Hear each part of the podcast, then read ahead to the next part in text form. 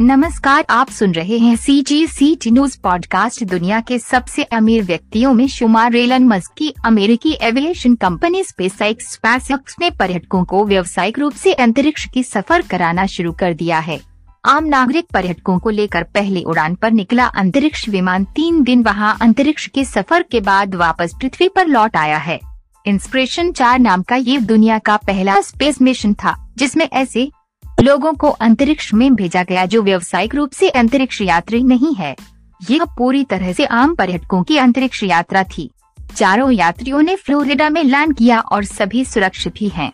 अंतरिक्ष जाने वाले इस दल में जे मैन अड़तीस सियान डॉक्टर इक्यावन हेलियक्रेनियोक्स उनतीस और क्रिस सैम्ब्रोस्की बयालीस शामिल थे। इस मिशन के तहत 16 सितंबर को चार यात्री ड्राइगन कैप्सूल में बैठकर अंतरिक्ष के लिए रवाना हुए थे। इंस्पिरेशन चार का क्रू फ्लोरिडा से रवाना हुआ था और तीन दिन बाद फ्लोरिडा में ही अटलांटिक सागर में लैंड स्थानीय समय अनुसार सुबह सात बजे लैंड हुआ। लैंडिंग के करीब एक घंटे बाद चारों यात्री कैप्सूल से बाहर बाहर निकले। इसके बाद सभी की मेडिकल जाँच की गई और फिर उन्हें भेज दिया गया।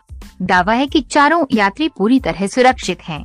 इन यात्रियों ने इंटरनेशनल स्पेस स्टेशन आई सौ साठ किमी ऊंचाई पर अंतरिक्ष में तीन दिन गुजारे, अंतरिक्ष से वापसी के बाद कैप्सूल जैसे ही पृथ्वी में आया, वैसे ही उसने बाहर का तापमान एक डिग्री सेल्सियस बढ़ा दिया। हालाँकि, कैप्सूल के अंदर वेंटिलेशन सिस्टम था, जिसने ठंडक बनाए रखी। अटलांटिक सागर में उतरने से पहले कैप्सूल की रफ्तार को काफ़ी धीमा कर दिया गया था और तब उसकी रफ्तार चौबीस दशमलव एक चार किमी प्रति घंटा हो गई थी। इस पूरी यात्रा का खर्च जे डाइजेक्टमैन ने उठाया था Isaacman e commerce company shift चार पेमेंट्स के सीईओ हैं।